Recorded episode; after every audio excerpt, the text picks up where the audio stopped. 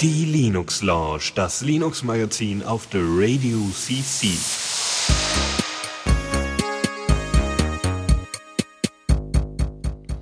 Und damit ein herzliches Hallo und Willkommen zur Linux Lounge Ausgabe 172 mit mir, dem Faldrian und äh, dem Dennis. Hallo. Guten Abend, guten Abend.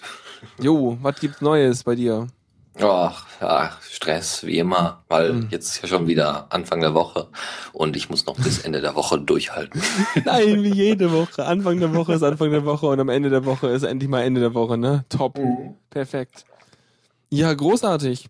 Ähm, du hast hier wieder ordentlich Themen vorgelegt. Das äh, finde ich bewundernswert, dass da mal so viel Kram zusammenkommt. Echt cool.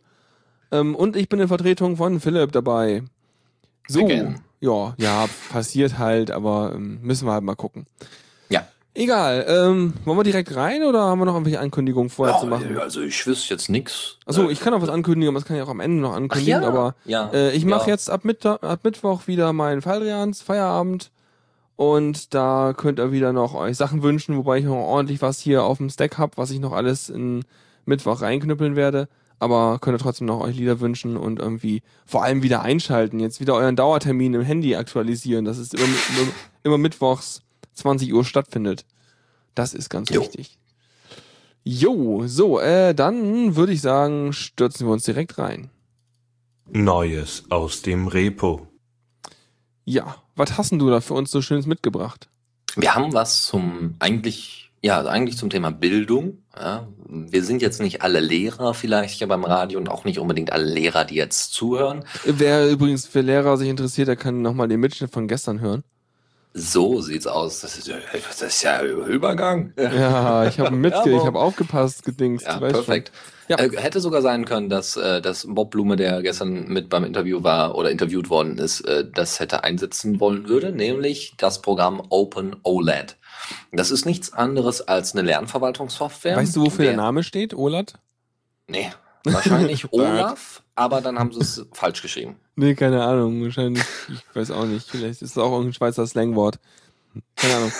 Ja, egal. Ist eine Lernverwaltung, sagst du.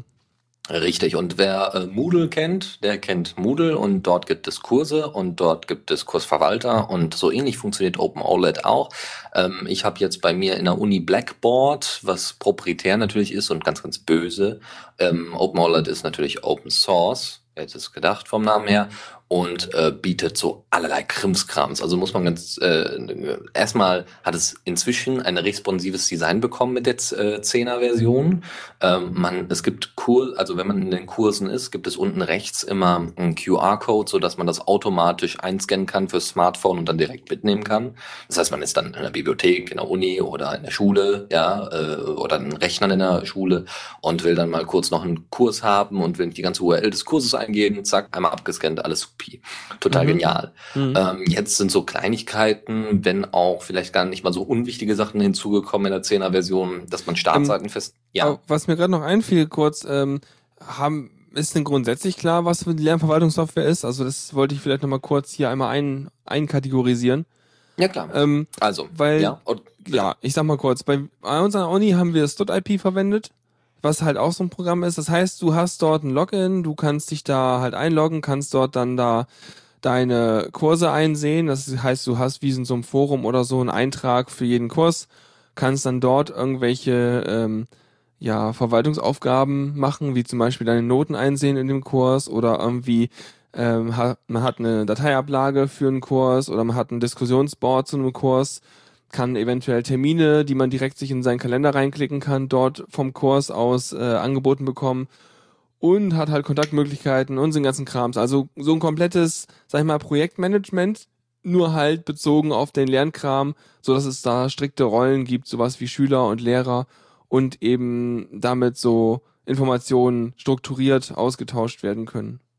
So sieht's aus. Ne? Äh, OpenOLED geht da sogar noch ein bisschen weiter. Sie haben nämlich, also klar, äh, was du gerade schon gesagt hast mit Kalendern und so weiter, sie haben WebDev-Zugang äh, eingebaut und ähm, äh, Kursleiter können sogar Testfragen aus Excel einfach importieren und die werden dann dementsprechend angezeigt und wohl wahrscheinlich auch als äh, Übungen angezeigt, die man dann ausprobieren kann per Klick und so weiter. Ja, ich vermute ist, mal, ich vermute mal, die können da sich wahrscheinlich so eine Wahrscheinlich können die sich so eine Vorlage runterladen und dann editieren die das und dann laden sie es wieder hoch Mhm. oder so, ne? Genau. Dass das Ding das halt vernünftig passt oder sowas. Ja, witzig. ja, Nee, sehr ich, schön. Finde ich auf jeden Fall spannend, ja. So, ich habe mir äh, vorhin erstmal die ja. Webseite angeguckt und die Webseite meinte als erstes zu mir, äh, mach mal JavaScript an. Und dann habe ich der Webseite JavaScript erlaubt und dann meinte sie so, äh, mach mal JavaScript an. Und ich dachte mir so, Moment, was? Was soll ich denn jetzt noch für JavaScript anmachen? Und tatsächlich meinte die Webseite, äh, mach mal bitte, also von diesem Open OLED, mach mal bitte äh, sharethis.com an. Und dann hat sie aufgehört, sich zu beschweren. Also ich weiß ja nicht, ob das in deren Intention ist.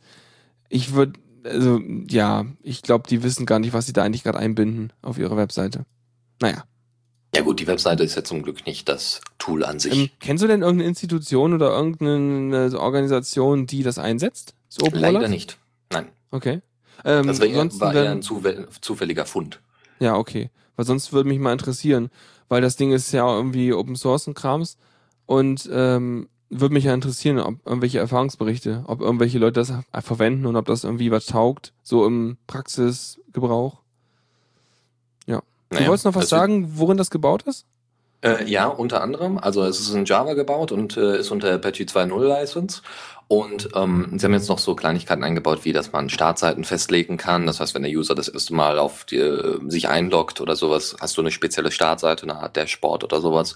Äh, und äh, wo du, wo du nochmal festlegen kannst, äh, für Länder oder Institutionen oder Fächer werden bestimmte Startseiten einfach angezeigt. Bin ich jetzt in den Sozialwissenschaften, kriege ich eine Startseite für die Sozialwissenschaften oder bin ich jetzt im Fach Deutsch LK? Ja, genau dasselbe.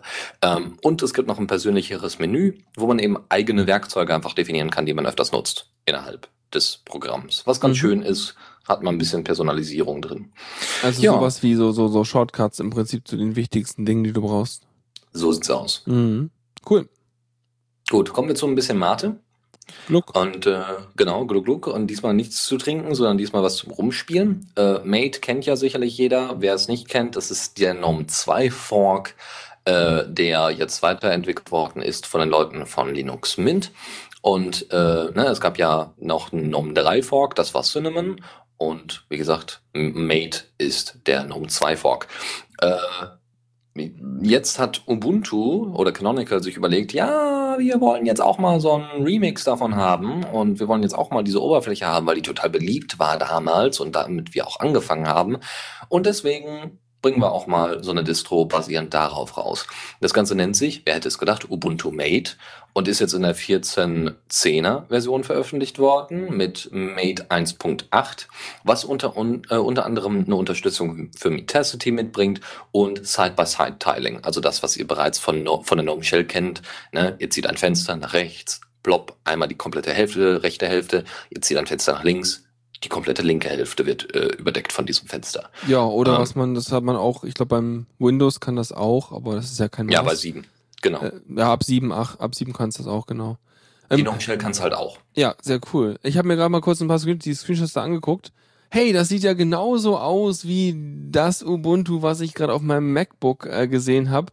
Weil Ach ich ja, weil ich vorhin mal wieder mein MacBook, was ich äh, Anfang 2013 zum Entwickeln benutzt habe, äh, geöffnet habe. Und dort läuft tatsächlich ein, äh, ein GNOME Desktop-Teil mit die, genau diesen, dieser Oberfläche. Also Welche Version von Ubuntu? das ist jetzt, also war 13.4 oder so, jetzt ist es 14.4, hab's vorhin geupdatet. Okay, aber Und da läuft, einfach da ist aber diese nachinstalliert. Oberfläche drauf, ne? Okay. äh, Schon okay. sehr geil irgendwie. Nee, weil alles andere würde halt zu viel Performance fressen bei dem Ding. Mhm. Ähm, ja, fand ich nur krass, weil ich dachte mir so, ah, so sieht das aus. Und das muss man also sich Mate installieren, damit man jetzt wieder die gute alte Oberfläche bekommt. In dem Fall ja, genau. Mhm. Ähm, ansonsten äh, haben sich natürlich auch die Namen verändert mit dem mit der Fork. Äh, der Dateimanager heißt natürlich nicht Nautilus, sondern Kaya. Der Texteditor heißt nicht Gedit, sondern Pluma.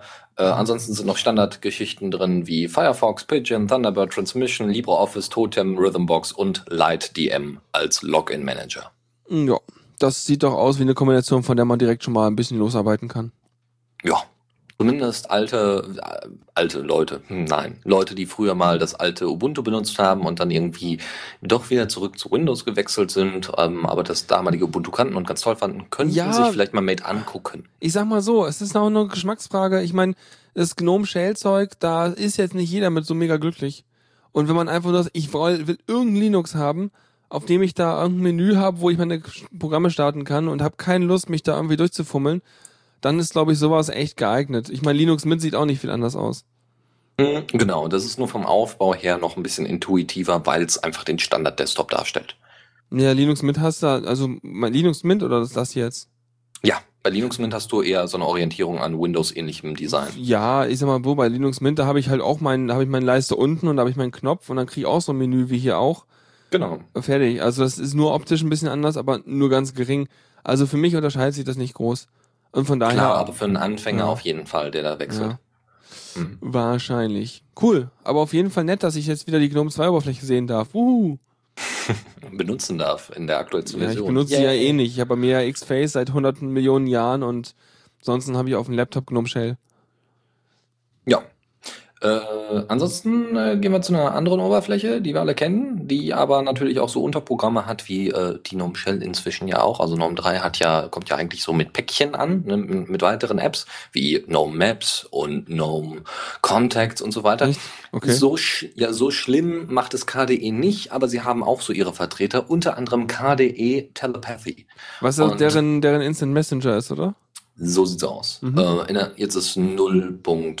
9 veröffentlicht worden und äh, sie unterstützen OTR 3. Yay. Fähnchen schwingen. Yay, uh, Sektkorken knallen. Sicherheit. Also ich habe Verschlüsselung mit OTR 3.2.1 oder so am Laufen, schon seit gefühlt ja Ewigkeiten. Also äh, no big surprise. Aber ist doch cool, wenn sie OTR drin haben, weil braucht man ja.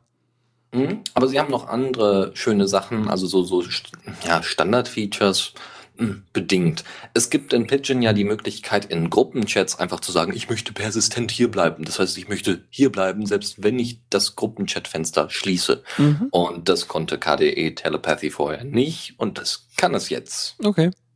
Yay. Äh, ansonsten äh, gibt's noch wirklich tatsächlich sehr interessante Sachen, nämlich der Videochat ist auf GStreamer 1.0 geupdatet worden, äh, also portiert worden und hatten, äh, hat dementsprechend äh, ja ein glücklicheres, äh, eine glücklichere Umsetzung auch mit der äh, mit Windows äh, Kompatibilität im Sinne von, dass man dann ordentlich Videochat betreiben kann über ja.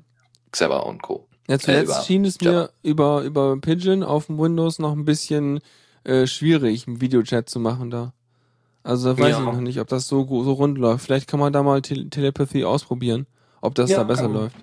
Kann man mal ausprobieren. Weil, weil man möchte, weil, beim Beispiel, man möchte ja zum Beispiel seine Familie irgendwie von Skype wegkriegen und dann mit dem Argument kommen, hey, Jabber, Video, hm. Und wenn das dann natürlich unter Windows nicht läuft, dann äh, hast gleich verloren. Genau, genau, so ist es leider. Ja. ja. Gut. Das cool. dazu, ansonsten kommt noch ein bisschen Geschwindigkeit. Mehr Geschwindigkeit ist immer gut. Speed. Äh, Speed. ja, dann mhm. äh, passt das. Cool, okay, dann äh, machen wir direkt weiter. So, warte. Ecke. War das richtig? Nein, das war falsch, ne? Ja, also ich Den hier nehme ich. Pass auf. Dann nehme ich diesen hier. Newsflash. Den finde ich besser. Ja, passt auch viel besser in die Reihenfolge, die wir eigentlich vorgegeben haben. Habe hab, hab ich vorhin irgendwie Neues aus dem Rewe übersprungen und direkt zu Newsflash hin, oder? Aufmerksame Hörer werden es mitgekriegt haben. Egal, wir machen auf jeden Fall mit dem Newsflash weiter. Äh, Bühne frei. Ja, ähm, es gibt ein Meeting und das ist in Köln. Und vielleicht habt ihr total Lust, dahin zu kommen. Es geht um das Open Source Audio Meeting Cologne. Also in Köln. Und äh, äh, es geht im Endeffekt darum, dass Leute, die Musik machen oder grundsätzlich was mit Audio zu tun haben, ähm, Soft äh, Software, Open Source Software im besten Fall benutzen, wie Adobe oder Audacity oder sowas.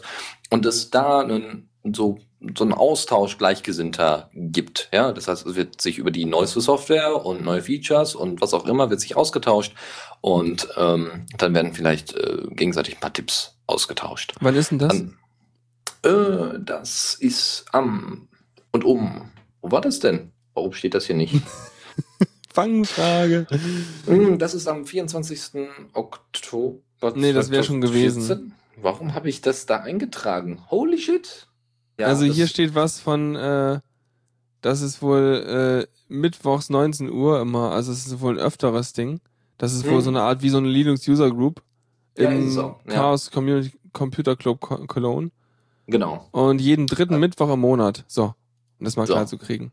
Obwohl hier Freitag steht. Aber ist auch egal. Gut, ja, man muss halt auf so. deren Seite gehen, dann sieht man das da, das ist dann voll toll. Das heißt, das nächste Ja. Mal ist der 19. November hier, scheinbar. Hm. Ja. Gut, egal, wollte ich Und- nur kurz, ich wollte dich nur kurz aus dem Konzept bringen.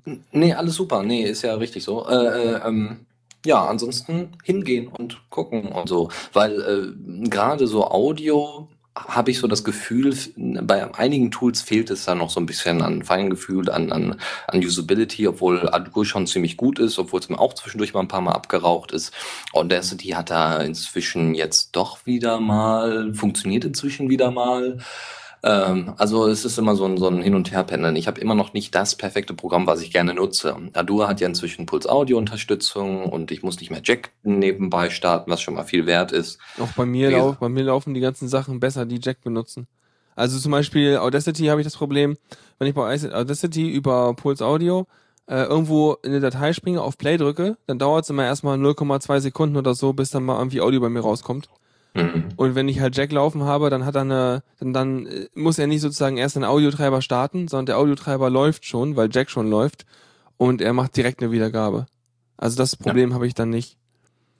Ähm, was mir da einfiel, da kann der Tuxi auch gleich vorbeigehen, ne? Der ist doch dann in Köln, der wohnt doch da dann jetzt. Wenn er was mit Musik zu tun hat. Der Tiller, der macht doch uns immer sein, der macht ist doch immer der Meister am Mischpult bei seinen Musical äh, Sachen. Stimmt eigentlich, ja. Könnte man mal überlegen, ob man solche Live-Geschichten äh, da auch noch damit reinbringt. Wie auch immer, nur dass er es mitkriegt, falls es nachhört, dass es für ihn vielleicht spannend ist oder auch nicht. Egal. Ja. Gut. Äh, oh Kommen wir ein je, bisschen zu. Verkaufszahlen. Ja, ja, Oh je. Chromebooks, ganz, ganz böse. Äh, auf der anderen Seite aber auch vielleicht nicht ganz unwichtig. Sag mal, kann man Chromebooks eigentlich mit Firefox OS flashen? Nein, Verdammt, das wird doch gut, oder? also das wäre mir zumindest nicht bekannt, weil, obwohl, warte mal, die Chromebooks haben, glaube ich, haben die einen ARM-Prozessor? Die, ich, du weißt du, wenn da Chrome OS Dings da, was da immer darauf läuft, äh, drauf läuft, dann kriegst du da auch ein Firefox OS drauf drauf am Laufen. Ja, Also das müssen wäre wir doch mal geil. Da muss man mal recherchieren, ob mal irgendwen gibt, der so ein Chromebook mal mit dem Firefox OS geflasht hätte. Das wäre doch super.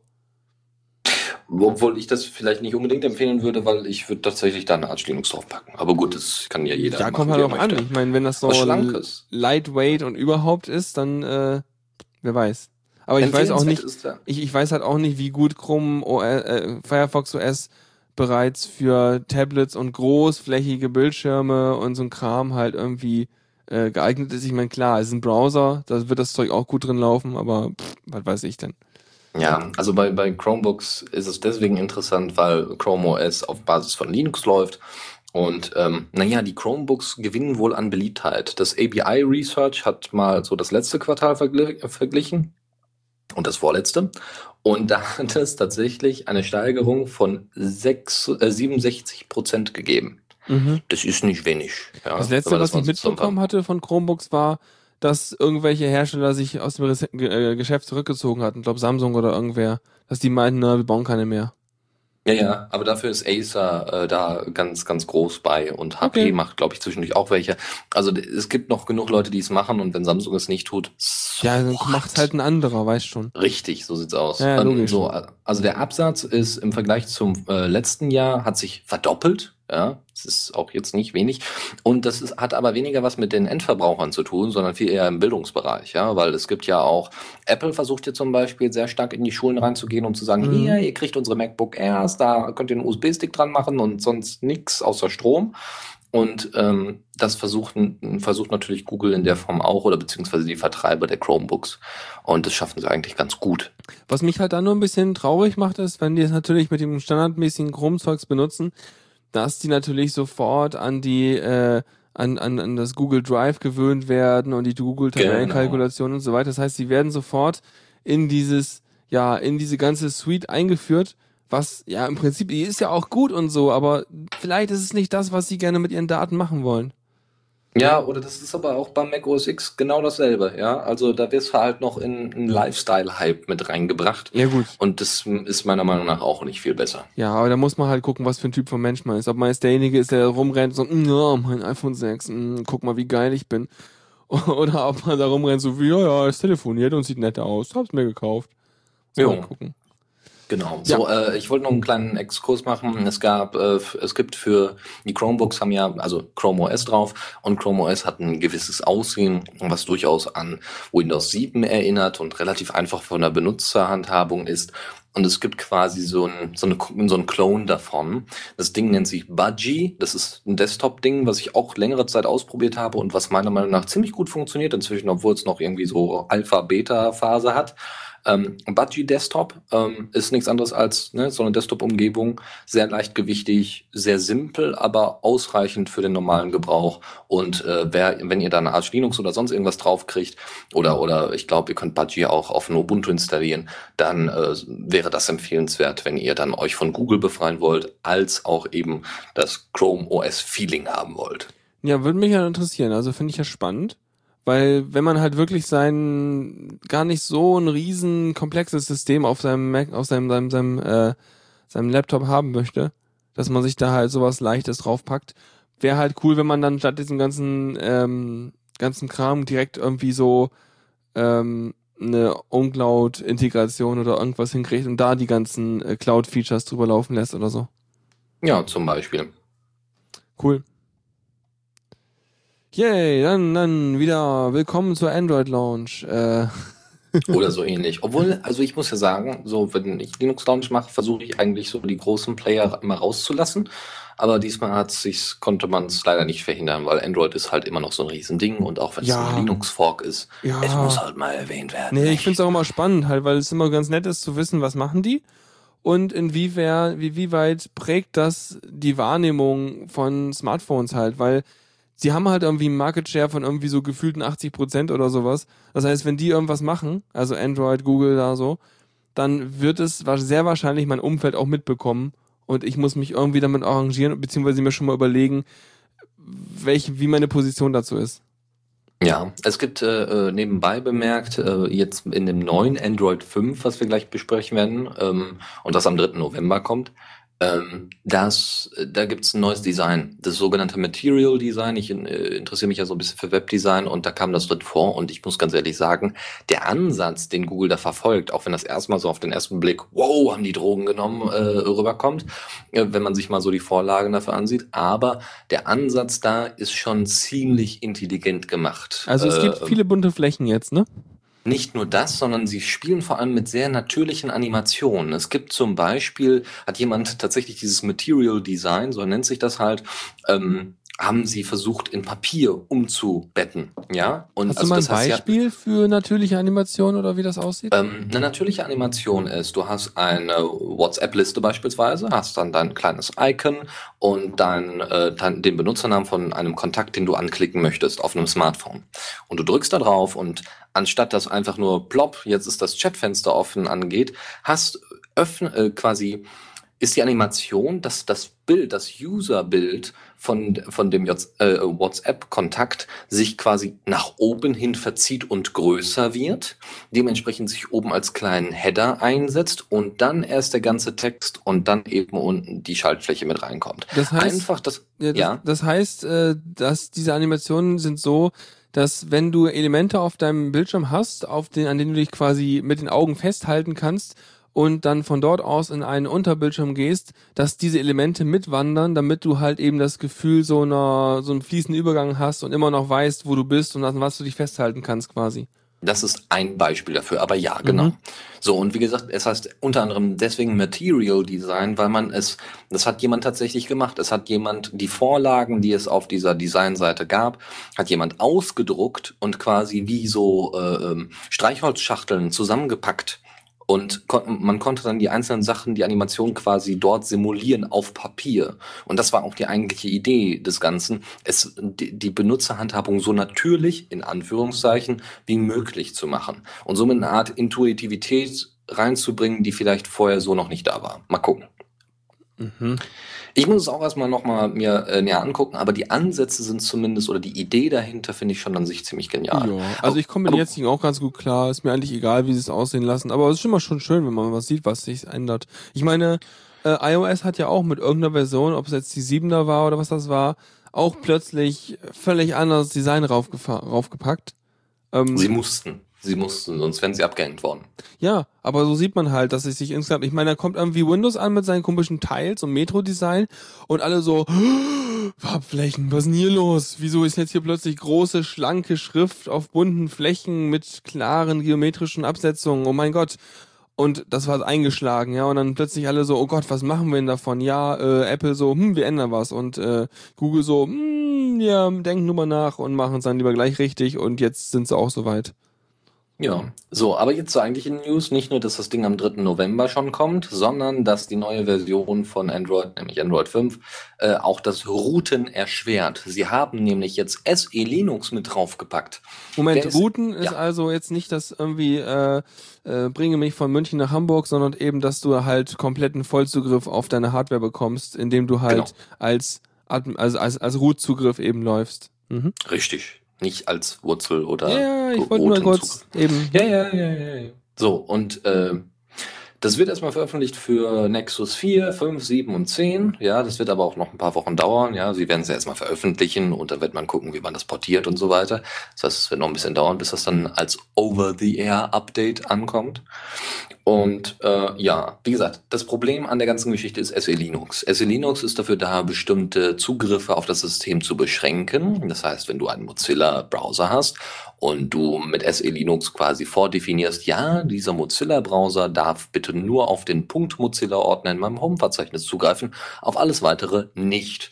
Ähm, Skype hat das übrigens früher mal gemacht. Äh, die Linux, äh, die Skype-Version von äh, für Linux hat tatsächlich auf den Mozilla-Ordner zugegriffen, obwohl es das nicht durfte Mhm. oder sollte. So, und äh, das kann eben SE Linux umgehen, beziehungsweise davor schützen, dass Das andere so Programme auf andere Sachen zugreifen. Security Enhanced Linux, Im besten Fall, glaube genau, ich, ja. heißt es, der Ja, Name. ja, heißt es sogar, ja, ja. Ähm, was mir aber, wo ich noch einen Artikel gelesen hatte zu, und nämlich genau so diese Sache ist, ähm, also das Routen erschwert ist wahrscheinlich auf Geräten von irgendwelchen anderen Herstellern, aber auf Nexus-Geräten nicht, weil Nexus-Geräte grundsätzlich einen entsperrten äh, Bootloader haben. Richtig, das heißt, also es wir kommen da eh rein. Genau, das sind zwei Bedingungen. Entweder ist der Bootloader entsperrt, dann ist es weiterhin möglich, damit rumzuspielen und rumzuhacken, wie es nur geht. Oder du hast eben kein SE Linux auf dem Android drauf oder benutzt irgendeine Sicherheitslücke, die verfügbar ist. Klar. Oder dein Hersteller, dein Samsung oder was auch immer, wenn es halt kein Nexus ist, geht hin und sagt, oh, wir sind auch cool und äh, entsperrt dir mit dem nächsten Systemupdate dann mal den Bootloader. Aber ich glaube So eher, das aus. wird weniger passieren. Aber na gut, weiß man Bescheid. Abwarten, abwarten. Ne? Ich glaube da nicht dran. Hoffnung stirbt zuletzt. Wie gesagt, das sind so die beiden Auswege, die es da gibt. Ansonsten haben sich schon einige Entwickler von ROMs durchaus beschwert und schon ausprobiert, wie sie das denn auf anderen äh, Smartphones irgendwie hinkriegen. Was sie ja, was, was Android 5 damit auf der einen Seite natürlich bringt, ist Security. Wenn ich mir aber überlege, dass, dass ich da Google Apps drauf habe, ist es mit der Security auch nicht so weit geholt. Ja, es, Ähm. ist halt ein anderer Flavor von Security, ne?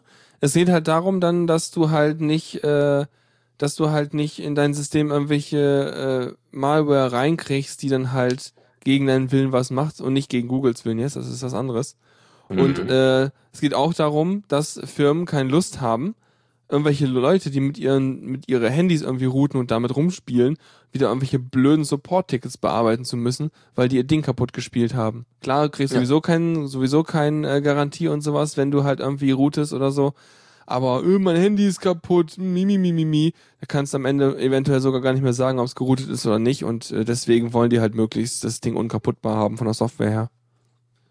Verständlich, verständlich. Trotzdem alles nicht so schön, weil ich würde doch gerne auf meinen bisherigen, also wie gesagt, dann würde ich mir wahrscheinlich vielleicht in Zukunft doch nochmal irgendwie Du hast doch eh holen. Firefox OS. Wo ist dein Problem? Ja, ja, mein Problem ist Firefox OS, aber das ist ein anderes Thema. Ach so. Ja, es ist immer noch kein CalDev-Support dabei und langsam fange ich an zu weinen. Äh, wieso? Hat's Laut. doch. Nein, hat es nicht. Doch. Es hat kein CalDev, äh, Cal, sorry, kein CardDev-Support. Ah, CalDev-Support so, hat, ja, hast vollkommen natürlich. recht. Ja, ja, Ja. ist richtig. Nee, hast recht. Das wäre natürlich noch, aber ja. Sollte. Pro, muss man eins programmieren. Mhm. da war ja auch noch Ja, JavaScript es- lernen. Es, es gibt ja nur ein T Ticket dafür, einen Bug-Report in Bugzilla, der so, weiß ich nicht, um die 500 äh, Upvotes hat oder sowas. Ja. Also, deswegen. Gut, anderes Thema. Machen wir später. Gehen wir mal zu richtigem Open-Source-Zeug rüber, nämlich Yeah. Open Hardware. Ding. Das, Oh, Richtig, also das Raspberry Pi ist ja, soweit ich weiß, jetzt inzwischen komplett Open, Open Hardware, was ja ganz schön ist. Aber auf der anderen Seite ist es auch jetzt nicht unbedingt für den Killer-PC geeignet. Ja, das ist halt ein 700 Megahertz ARM-Prozessor, Single-Core, ja, der kann nix.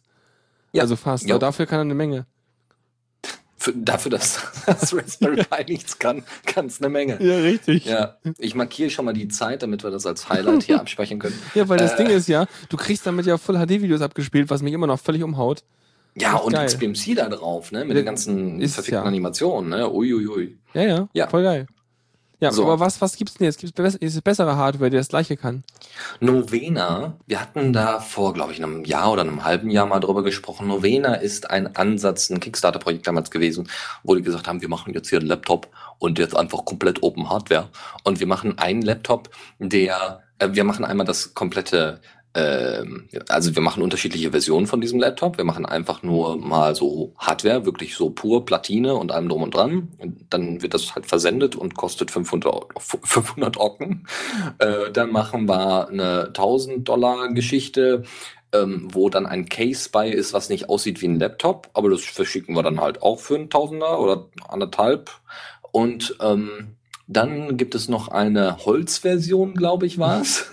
da wollten die tatsächlich die Open Hardware Elemente alle in einen ordentlichen Laptop reinpacken, der aber komplett aus mit einem Case aus Holz ist. Das isoliert natürlich auch immer gut, so aus Wärmeaspekten mit Holz. Das ist total toll, ja. Dann friert er im Winter nicht der Laptop. Aber sie arbeiten jetzt erstmal, glaube ich, noch nicht an der Holzgeschichte, äh, aber da müsste man dann mal gucken. Ich gucke mir gleich mal nochmal diese Bilder von diesem Holzteil an. Das muss ja, das, äh, finde ich spannend. Sieht alles So. irgendwie noch nicht richtig, richtig so richtig äh, äh, heile aus, wenn man deren Blogseite anguckt. Wie weit sind die denn so? Ja, also sie haben jetzt äh, einige Sachen äh, verändert, verbessert, wie man das auch immer nennen mag. Also erstmal haben sie äh, das Gehäuse gebaut aus äh, Guss, äh, Spritz, Guss, Spritz, Spritz. Ja, Plastikspritzguss. Mhm. Genau, genau. Ähm, es gibt aber um bestimmte, obwohl, hm, es gibt aber trotzdem irgendwie ein Verfahren. Sie machen das ja irgendwie alles bei sich zu Hause selbst, so ungefähr. Sie sind ein Team von irgendwie 10, 20 Leuten und müssen sich quasi die ganzen, äh, die ganzen Tools, die sie dafür brauchen, müssen sie halt selber bauen. Weil sie das irgendwie in der Firma nicht in Auftrag geben können, bis auf so ein paar Kleinigkeiten.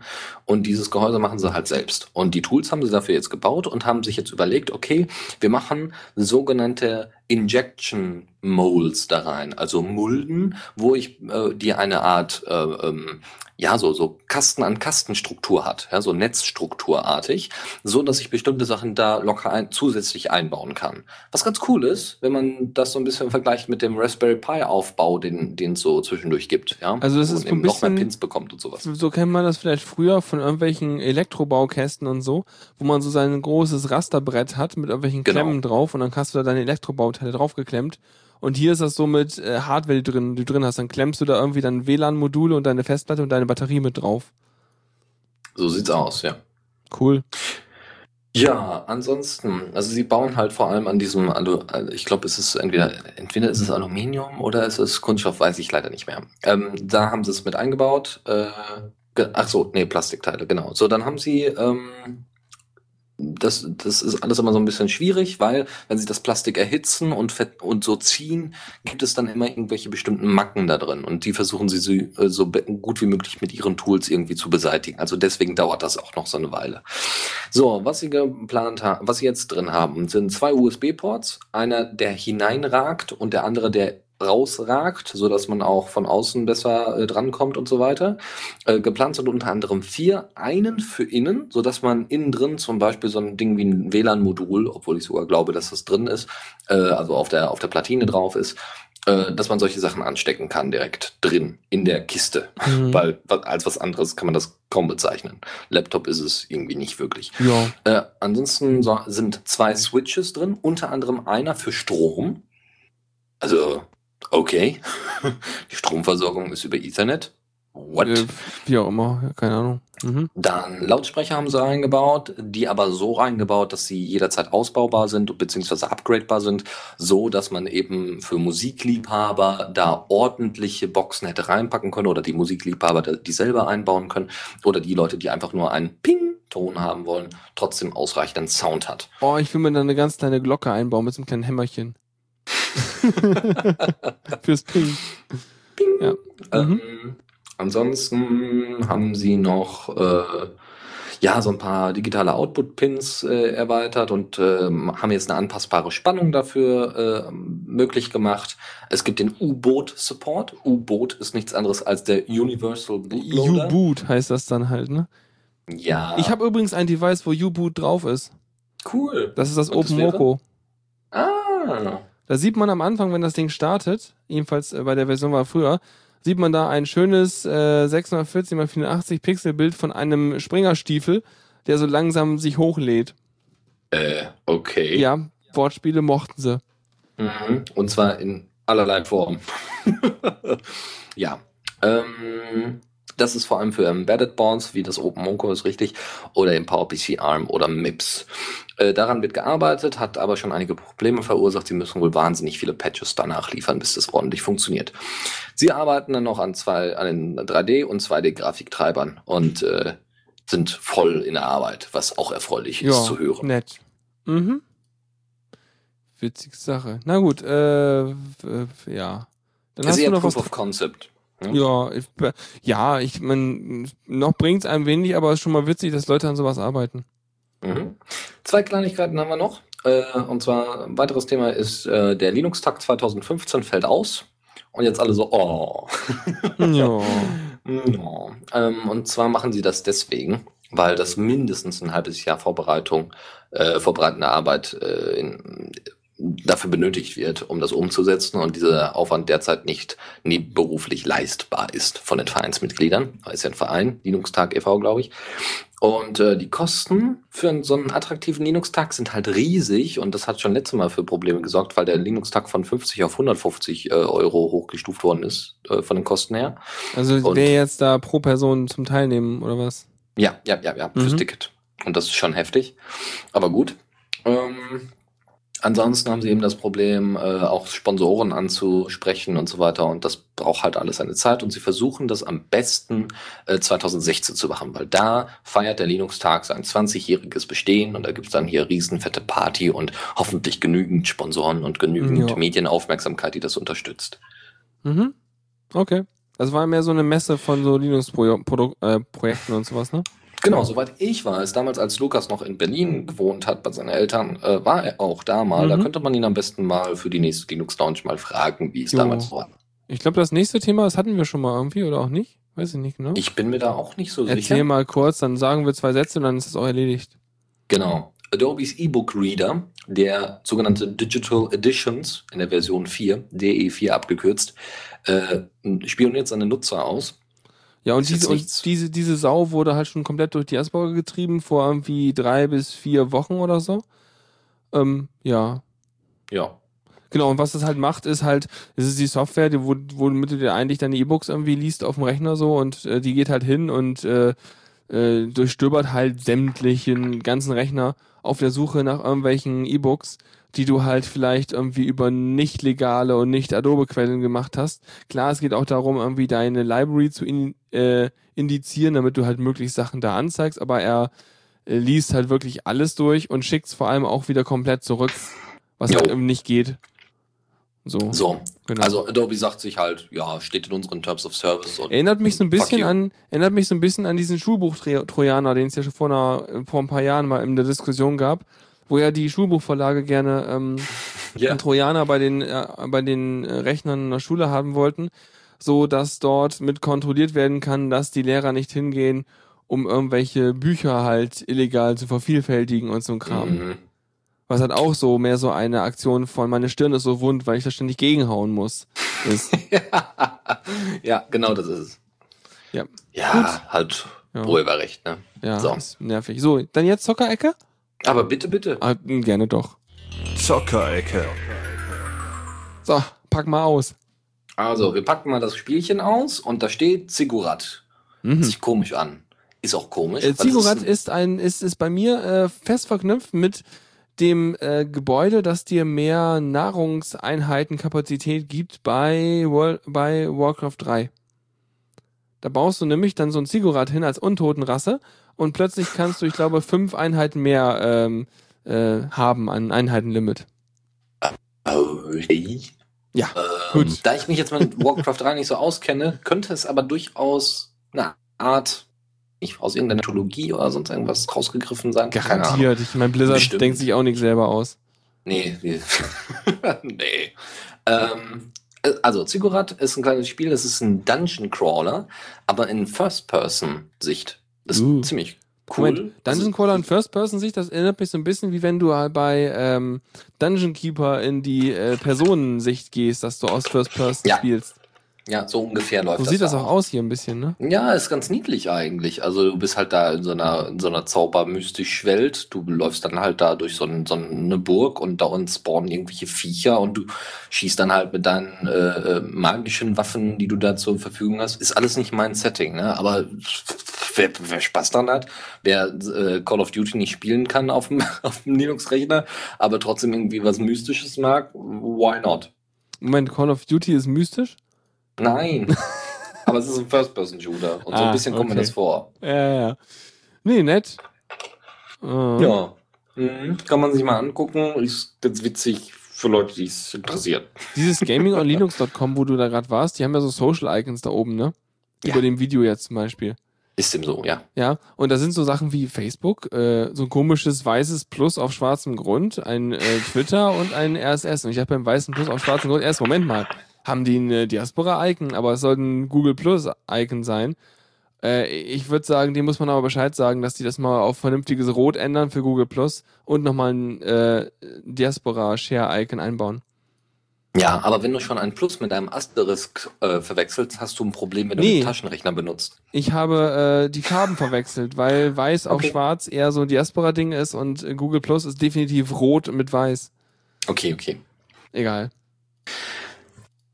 Die nächste News ist aber nicht von Gaming on Linux, sondern von Softpedia. Es gibt äh, ein Spiel, das ist vor, glaube ich, 20 Jahren mal rausgekommen. Das nannte sich damals Dreamfall oder beziehungsweise The Longest Journey. Und äh, Dream und The Longest Journey heißt, ist der Untertitel diesmal und diesmal ist es, äh, ist es ein, quasi die Fortführung nach 20 Jahren. Es ist die Fortführung des eigentlichen Spiels. Ähm, es geht bei Dreamfall Chapter The Longest Journey vor allem um Zoe Castillo, die ihre normale Realität mit einer Zauberwelt und Traumwelt auf einmal interagieren sieht. Ja, und somit sind natürlich einige Sachen mehr möglich als vorher. Mhm. Und ähm, das ist so ein bisschen vergleichbar mit so einer äh, futuristischen Erde. Und es gibt so eine, wie gesagt, so eine Fantasiewelt, die sich Arcadia nennt. Und äh, mit dieser, mit diesen beiden, diese beiden Welten, die futuristische Erde als auch dieses Arcadia, diese Fantasiewelt, äh, interagieren miteinander. Und du bist halt da der große oder die große Macherin in dem Fall. Ähm, es geht darum, dass irgendwelche Träume gestohlen werden und äh, dementsprechend äh, diese Träume dazu benutzt werden, um aus den nicht mehr träumenden Sklaven zu machen.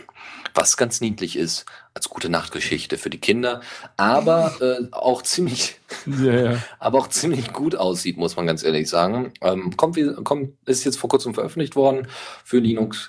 Und äh, könnt ihr euch mal reintun. Sieht ganz hübsch aus und ich bin ja mal gespannt Mhm. immer so auf Reviews oder so. Schickt Ja, die Grafik ist halt so ein bisschen arg irgendwie futuristisch angehaucht. Mhm. Also es sieht irgendwie schon so ein bisschen Science-Fiction-Art aus. Und ich sag mal, vom Grafikstil oder von der Art und Weise, was es kann, ist es eher so, ich sag mal, so, ja, so 2010er Grafik oder so etwa vom Stil. Ja, ja, so ungefähr, ja. Aber egal. Hauptsache es läuft. Ja, wir müssen ja immer damit rechnen, dass die Grafik jetzt nicht so doll ist. Kann ja nicht Ja. alles Interstellar Marines sein. So, äh, du hast fiese Zombies ausgeladen, ausgepackt. Ja, irgendwie traurigerweise, weil ich bin ja nicht so der riesen Zombie-Fan. Hast du dich denn schon erholt von vorhin, als du die Zombies ausgepackt hast? Du schienst recht betroffen zu sein. ja, also ich kann nur jedem empfehlen, diesen Trailer sein zu tun von Dead Island, das Spiel, was wir jetzt gerade besprechen, äh, das auch vor kurzem für in Linux veröffentlicht worden ist. Ähm, der ist ziemlich gut gemacht, äh, in dem Stil, dass man quasi eine Szene sieht, die in Zeitlupe rückwärts abgespielt wird und dementsprechend an Dramatik mit Musik unten, unten drunter natürlich äh, nur zunimmt, was ich in der Form vorher noch nicht gesehen hatte und wahnsinnig interessant ist. Ist, Mhm. nebenbei bemerkt, von denselben Leuten, die auch damals Metro gemacht haben. Ah, die kennen sich also mit düsteren Gewaltszenen aus. Auf jeden Fall. Also, äh, der, das eigentliche Spiel ist äh, grafisch wohl ebenfalls wie Metro, oder zumindest das neue Metro, grafisch doch sehr hübsch und ist ein, ist nicht so wie Left 4 Dead in dem Sinne, es ist auch First Person, aber es geht viel mehr um den eigentlichen Fokus von direkter, direkten Berühren der Zombies. Ja, also es geht nicht nur um das entfernte Abschießen, ja, das ist ein bisschen alles zu einfach, aber es geht auch um Survival Horror in dem Fall, als auch um äh, äh Charakterentwicklung, um eine richtige Story intensiv, was ich jetzt bei Left 4 Dead Nein, nicht vermisse. Left 4 Dead ist einfach nicht dafür gemacht. Hast es auch nicht erwartet, ne? Nee, also das ist, genau, Left 4 Dead ist jetzt nicht unbedingt das charakterstärkste Spiel. Ähm, wie auch immer, es gibt eine sehr große Auswahl an Waffen und noch allerlei dunkler Story, die da noch mit beigelegt wird. Und äh, ja, ist eigentlich so an den, auf der einen Seite an den typischen äh, so, Zombie-Film orientiert. Auf der anderen Seite hat es aber auch einen bis zu vier Spieler Koop-Mode, den ihr sicherlich gerne mal ausprobieren solltet. Hm. Also doch irgendwo Left 4 Dead Geschichte. Okay. Beim nächsten meintest du mal, dass du eventuell was audiomäßig hätt- hättest einspielen wollen, oder? Bei Poltergeist. Ja. Poltergeist heißt das Spiel. Das ist nicht nur ein süßer kleiner Name, sondern es ist auch ein süßes kleines Spiel. Man darf sich das vor, so vorstellen. Man hat eine vertikale Ansicht, so ein bisschen wie Du, ich kann was Also, äh, einspielen, wenn du willst. Ich hab's hier. Ich brauche nur auf Play drücken. Das ist ja hier Puls Audio Jack Vermischungsgedöns. Okay, mach mal. Einfach nur auf Play? Einfach nur auf Play. Sollte, ja, so Mitte vielleicht. Nett. Hm, Ich höre nichts, aber es ist nicht so schlimm. Alle anderen hören aber was. Okay, dann, dann spreche ich einfach mal drüber. Ähm, das Ding ist in einem diagonalen Blickwinkel, ähnlich wie äh, Diablo, so ungefähr. Ja, nicht ganz. Es ist grafisch jetzt nicht besonders hübsch, aber es ist trotzdem, es, hat, es ist 3D, wenn auch die einzelnen Figürchen 2D sind. Also so isometrische Grafik heißt das, glaube ich. ne? Genau, danke. Ja, Isomet ich vergesse es immer. Egal, Isometrische Grafik. Ähm, und man spielt selber den Poltergeist. Und du hast halt in verschiedenen Räumen hast du Personen und du musst dann auf einmal irgendwie so eine Vase zum Vibrieren bringen. Und dann werden die alle ganz ängstlich und gehen vom einen Raum in den nächsten, sind alle ganz ängstlich. Und an sich ist es mit so einer niedlichen Musik, so auch so kleiner, gruseliger Adams Family Musik unterlegt, dass man sagen könnte, oh, das ist ja eigentlich total niedlich. Ist auch. Ja, Witzig. ne? also Cool. Das ja, mal, dazu. mal reingucken. Ist ja auch lustig. auch veröffentlicht. Äh. Ups, was machst du denn da? Ich habe So. Mittel geklickt, das war schlecht. Mm. So. Gut. Aha. Du hast noch ein paar. Boah, das ist eine lange Liste, ich sag euch. Ja, ja, wir, wir, ach, wir sind gleich durch. Ähm, Hammertide erinnert jetzt vom Titel her nicht unbedingt an Minecraft, ist aber Minecraft. Ist ein einfaches Minecraft mit, äh, mit Rust geschrieben und der Piston Game Engine. Ist also so ein Proof of Concept, was Rust, die äh, Programmiersprache von Mozilla, alles kann. Kann gerne mal ausprobiert werden. Ich habe mal versucht, es irgendwie zu kompilieren, hat bei mir leider nicht funktioniert, konnte ich es leider nicht ausprobieren. Probiert es Ah, cool. selbst In und schaut Rust. mal nach. Ja, Ja, der deswegen. Bild ist ja auch gerade failing, sagt mir dieses Read-Meeting. Das hat nichts zu heißen, das steht auch bei Diaspora drin und das stimmt auch nicht immer. Nö. Krass, okay. Hm. Mhm. Anderes Spiel, und zwar ein bisschen mehr Sci-Fi und ich muss sagen, da ist Grafik doch ganz hübsch. First-Person-Shooter, aber nicht nur wegen Schießen, sondern eigentlich vor allem, weil es darum geht, du wachst irgendwo in einer Sci-Fi-Welt auf, hast auf einmal so eine riesige, sehr elegante, goldglänzende Waffe an der rechten Hand und musst dann auf einmal in Richtung eines Turms sprinten. Und zwar musst du dann über fliegende Ebenen sprinten. Es ist im Endeffekt 3D Mario, deutlich eleganter, mit First-Person-Sicht und keiner Story, außer dass da hinten Turm, bitte hinterher. Und so ein paar kleine Rätseln, wie man denn so einzelne Ebenen hochspringen kann und solche Geschichten. Ziemlich cool. Also der Trailer Also ist sehr ziemlich viel Action, vielversprechend. ja. Auf jeden Fall. Und äh, ich bin mal echt, also ich, ich bin auch dabei, es wahrscheinlich mir das mal zu holen. Mal gucken. Ich, das sind all die ganzen Tabs, die ich jetzt bei mir offen lasse, weil ich mir die Trailer alle hinterher noch angucken werde. Geil. Im Chat gerade. Yay, wuhu. Ähm, na super, nur Linux. Mit Anform. Das hier ist die Linux Lounge, meine Damen und Herren. ja, genau. Das ist die fucking Linux Lounge. Was erwartest du? schrieb Haskellfand hinterher. Ja, also wirklich. Yep, sehr schön. Einen hast du noch, ne? Einen haben wir noch, das Powder Toy. Hört sich komisch an. Ist im Endeffekt nichts anderes als, äh, das sieht echt cool aus.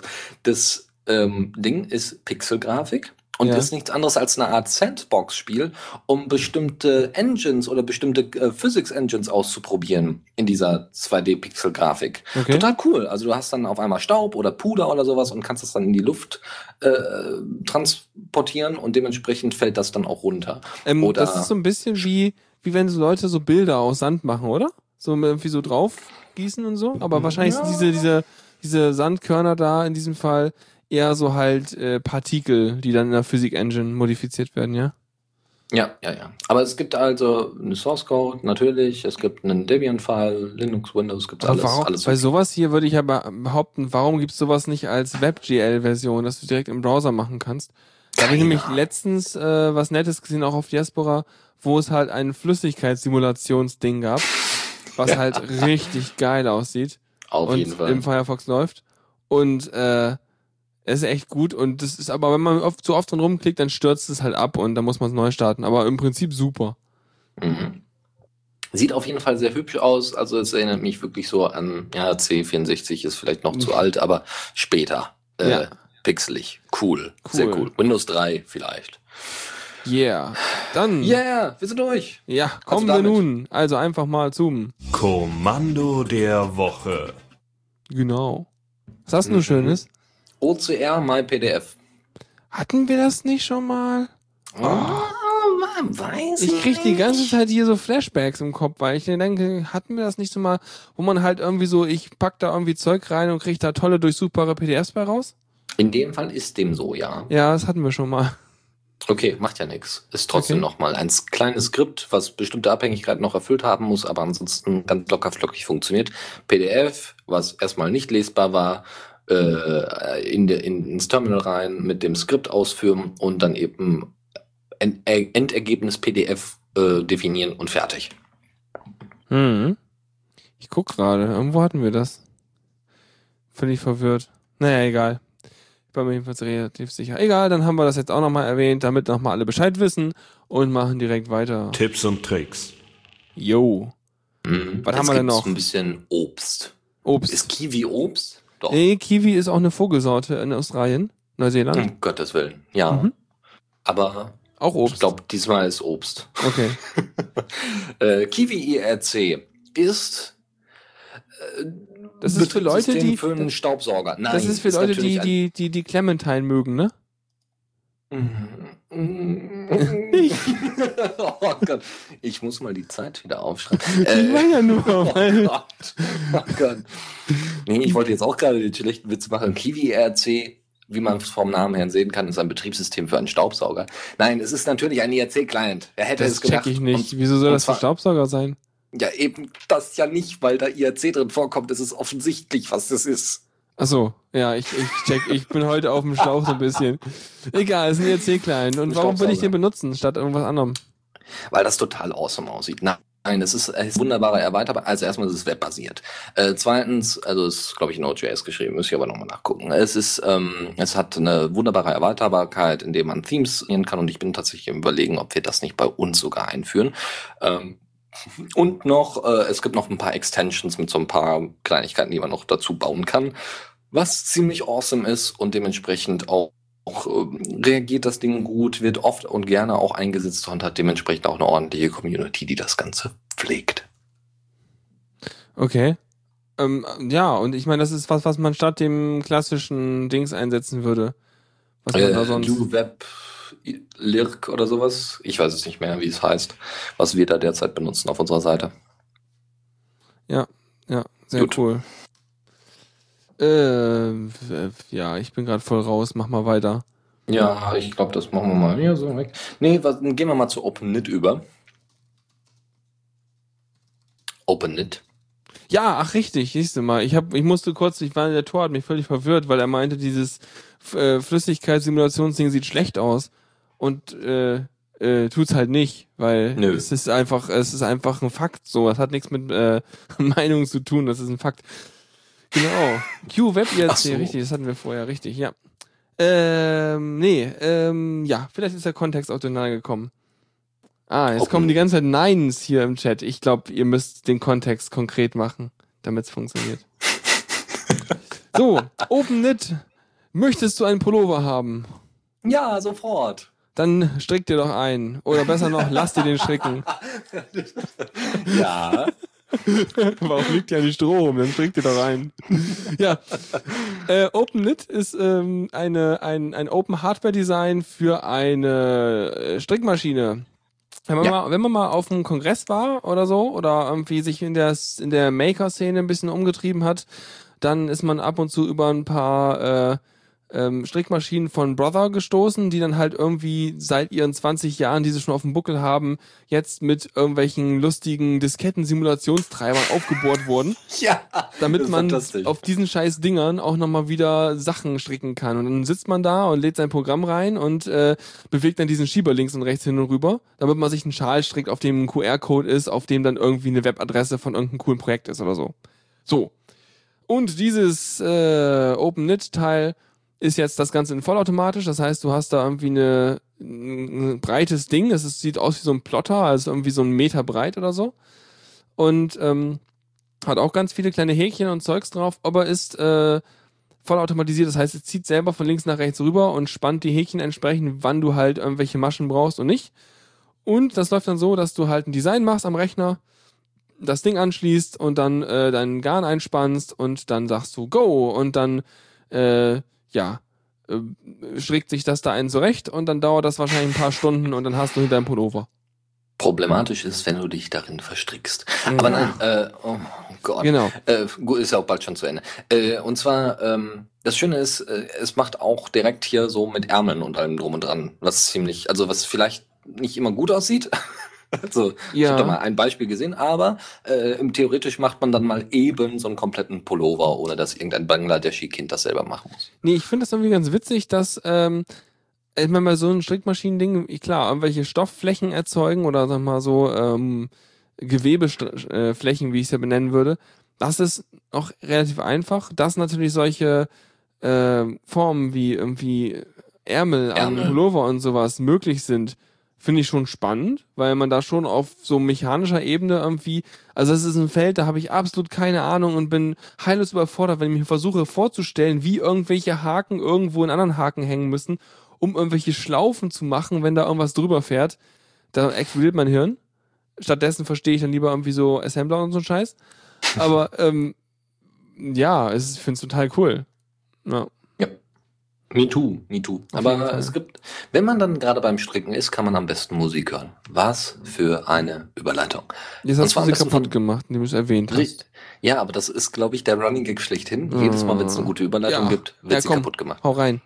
SoundClee ist ein CLI-Interface. Nein, Command-Line-Interface, Command-Line-Interface für Soundcloud. Das heißt, du kannst in dein Terminal gehen, kannst sagen, hier Soundclip, Play, play this shit. ja genau, spiel mal ab. Du sagst dann sowas wie Sound CLI Stream und dann gibst du halt einen, äh, einen direkten URL an von Soundcloud, weil es ist ein Soundcloud CLI von irgendeinem Dings und dann geht das Ding hin, ist ein Ruby-Programm, äh, Ja. benutzt GStreamer zum Wiedergeben und gibt dann einfach das Sounddings wieder. Fertig. Brauchst keinen Browser für und den ganzen Kram und äh, bam. Voll fett. Ja. Äh, wer Django schon kennt und Flask schon kennt, also Flask ist ja schon ziemlich gut, was ich so gehört habe und was ich auch mal kurz mir angeguckt habe. Aber wer vielleicht mal Alternativen auch haben möchte, weil WebPy ist ja nicht wirklich mehr aktuell, äh, der kann unter für ein Python Web Framework am besten vielleicht CherryPy benutzen. Einfach mal angucken, einfach mal so Linktipp und äh, viel Spaß damit. Was macht das?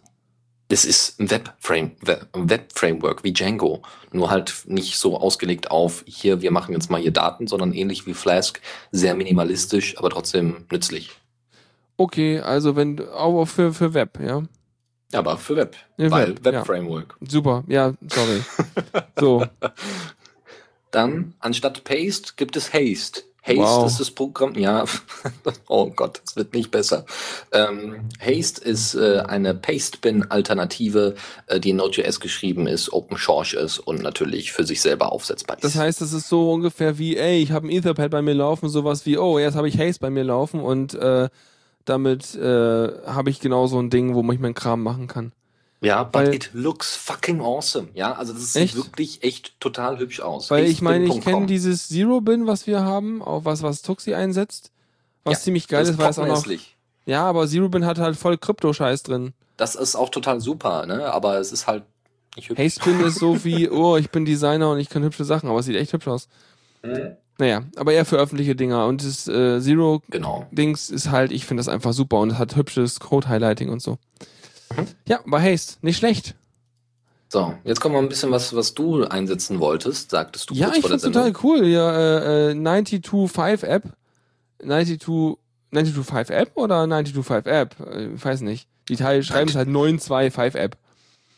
Egal, sie können auf jeden Fall, auf jeden Fall kennen sie sich mit Webdesign aus und mit äh, CSS 3 Animationen und sowas alles. Es blinkt und flibbelt fast so schlimm wie Mozilla Webseiten. Ähm, Ganze ist natürlich Creative Commons und jetzt komme ich auch dazu, was es macht. Es ist so ein bisschen das Tool, was bei euch dann die Wunderlist und äh, äh, das grundsätzliche, ich plane mein eigenes kleines Projektding erschlagen kann. Ähm, ich bin mir gar nicht sicher, natürlich geht das für viele Benutzer, also es ist fast eine Groupware, würde ich sagen. Vielleicht nicht so, nicht so ähm, alles erschlagend, aber es hat Tasks, es hat Projekte, es hat irgendwie äh, Timesheets, was auch immer. Äh, es hat einen Kalender, es hat To-Dos, äh, es hat irgendwelche Reports und das war's noch. Also vor allem ist es halt so ein Taskverwaltungsdings mit Kalenderteil drin. Ich werde es mal ausprobieren, was, wie weit das irgendwie funktioniert und sowas alles. Ähm, und ob das irgendwie für irgendwas sich eignet. Weil ich hätte ja gerne nochmal eine Lösung, um halt Wunderlist zu ersetzen. Weil ich halt gerne nochmal einen eigenen Server hätte für so einen Kram, damit ich wenigstens wüsste, dass ich selber schuld bin, wenn Wunderlist mal wieder nicht synchronisiert. Ja. Ja. Rock'n'Roll. Ähm, Yeah. mhm. Was? Nico Und- hat was gegen Scrum? Aber, aber, aber. So, äh, next. Ähm, wer Python mag, so wie ich, und Python kann, so wie ich, zumindest ein bisschen, So wie ich, du? Äh, der, der kann, der kann und gerne mit Audio arbeitet, So wie du? was war das? Der kann das gerne mal, äh, kann gerne mal PyDub ausprobieren. Damit könnt ihr Audio per Python-Skript manipulieren. Ihr könnt es nicht nur umwälzen from sowieso zu sowieso, also OGGs zum Beispiel in Wa- Wave, na eher andersrum, Waves in OGGs verwandeln und so weiter, sondern ihr könnt es auch, ihr könnt das Volume hochsetzen, ihr könnt die Lautstärke hochsetzen, meine ich, ihr könnt es, glaube ich, auch schneller machen, ihr könnt äh, Audio slicen, ihr könnt also Audio auseinandernehmen und schneiden und könnt die einzelnen Segmente dann abspeichern und alle anderen Krams. Ihr könnt da auch Wiederholungen reinbauen. Total awesome, total spaßig, viel Spaß damit, äh, äh, sieht klasse aus. So, ähm, nächste Geschichte und fast vorletzte Geschichte ist Fritzing. Das habe ich durch den Moment, Kollegen- warte mal, ich bin, du bist gerade völlig darüber gebügelt. Ich bin gerade voll Du hast ja nicht zugehört, du hast ja rumgetippt. Ja, aber auch, aber es ist halt so irgendwie FFmpeg für in Python machen. Mm, Ja, ja, mm, ja, Nicht? nicht ganz. Nicht so Oh. mächtig. Nicht so mächtig. Hm. Sondern simpler, einfacher, aber trotzdem vollkommen in Ordnung für den einfachen Gebrauch von ich schneid mal was. Ach cool. Ja, okay, jetzt äh, du genau, ja, sorry, jetzt ich bin wieder voll an deine Ohren jetzt hier. Wunderbar. Kommen wir zu Fritzing. Fritzing ist ziemlich cool, äh, habe ich jetzt vor kurzem kennengelernt. Ist nichts anderes als ein kleines Tool, womit ihr äh, der Kollege, der mir das mal empfohlen hatte, war jemand, der vor allem mit Schülern gearbeitet hat. Und der brauchte natürlich etwas, was gut sichtbar ist, wenn es um Schaltpläne geht oder beziehungsweise überhaupt um Verbindungen von Dioden und Raspberry Pi und Arduino und so weiter. Ja, also einfach typische Technik, ein bisschen Elektrozeug. Mhm. Und äh, sagte dann, Fritzing ist total super und sagte mir dann eben so ein, so ein fertiges Board. Also man konnte wirklich so ein Raspberry Pi da grafisch einfach reinziehen. Ja, das ist, glaube ich, auch alles auf Node.js basierend. Total cool. Und äh, dann konnte man eben diese Verbindungen, diese Steckverbindungen optisch machen und man wusste ganz genau, okay, das sieht so aus und ich könnte das jetzt hier direkt vor mir mit den ganzen Tools ebenfalls so machen, mit den ganzen Widerständen und so weiter. Und man konnte dann später in einer Übersicht wechseln, wo man dann eben das ganze Ding als Schaltplan hatte. Und Also- somit, kann, Also, und also, somit kann man den Kindern das beibringen, wie denn das einmal so aussieht und wie man später Schaltpläne baut. also es ist ein ein richtig hübscher Schaltplan-Editor, ja. ja, richtig. Mhm. Sehr simpel natürlich auch in seiner Ich mein- Funktionsweise, aber ausreichend. Ne? Und man kann kann man daraus hin dann hinterher äh, die standardmäßigen Files generieren, um halt irgendwie sich Sachen ätzen zu lassen und so. Das kann ich dir leider nicht sagen. Das weiß Weil- ich nicht. Weil das ist ja sowas, wo man klassischerweise irgendwie Eagle irgendwas und solche Sachen Ja. benutzt. Ja, es geht, glaube ich, weniger darum, dass du dir einen wirklich so Mikrocontroller zusammenbaust, sondern es geht vor allem um so, ich mache jetzt mal hier eine Diode und da passiert jetzt irgendwas. Ja, und es hier geht ist ja- das Arduino, was du anschließt. Es, es geht ja, also mir, mir würde es ja darum gehen, dass ich halt irgendwie äh, eine bestimmte Sache vorhab zu bauen. Also und dann müsste ich halt ein Platinendesign haben, um irgendwie da meine drei Dioden, fünf Schalter und zehn Widerstände drauf zu machen. Ähm, und dann würde ich mir hinterher das gerne mir bei irgendeinem so Elektroladen halt mal ätzen lassen, weil ich keinen Bock habe, selber zu ätzen, weil ich es ätzen finde. Und ähm, deswegen wäre es halt cool, weil das, die Screenshots sehen echt schick aus hier. Echt hübsch. Naja, keine Ja, Ahnung. Ist ganz hübsch. Deswegen, also sehr empfehlenswert. Ich habe es dann mal in Aktion gesehen, sehr hübsch. Mhm. Und sehr nachvollziehbar, in dem Fall erstmal für Kinder, aber auch für Anfänger in dem Bereich. Ja. So, und das letzte ist jetzt ein Link-Tipp und der so allgemein wie er nur sein kann. Es ist ein, ein Blogbeitrag für Git für Einsteiger. Solltet ihr also mit Git noch nicht so viel zu tun gehabt haben, dann solltet ihr euch vielleicht den ersten Teil von dieser Blogserie mal reintun.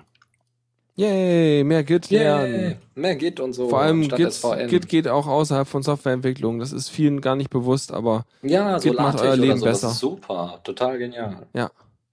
cool. Dann haben wir wieder sind einiges gelernt heute und äh, ja, ich hoffe, es war angenehm, obwohl ich kurz abgelenkt war. Ähm, ja, ja.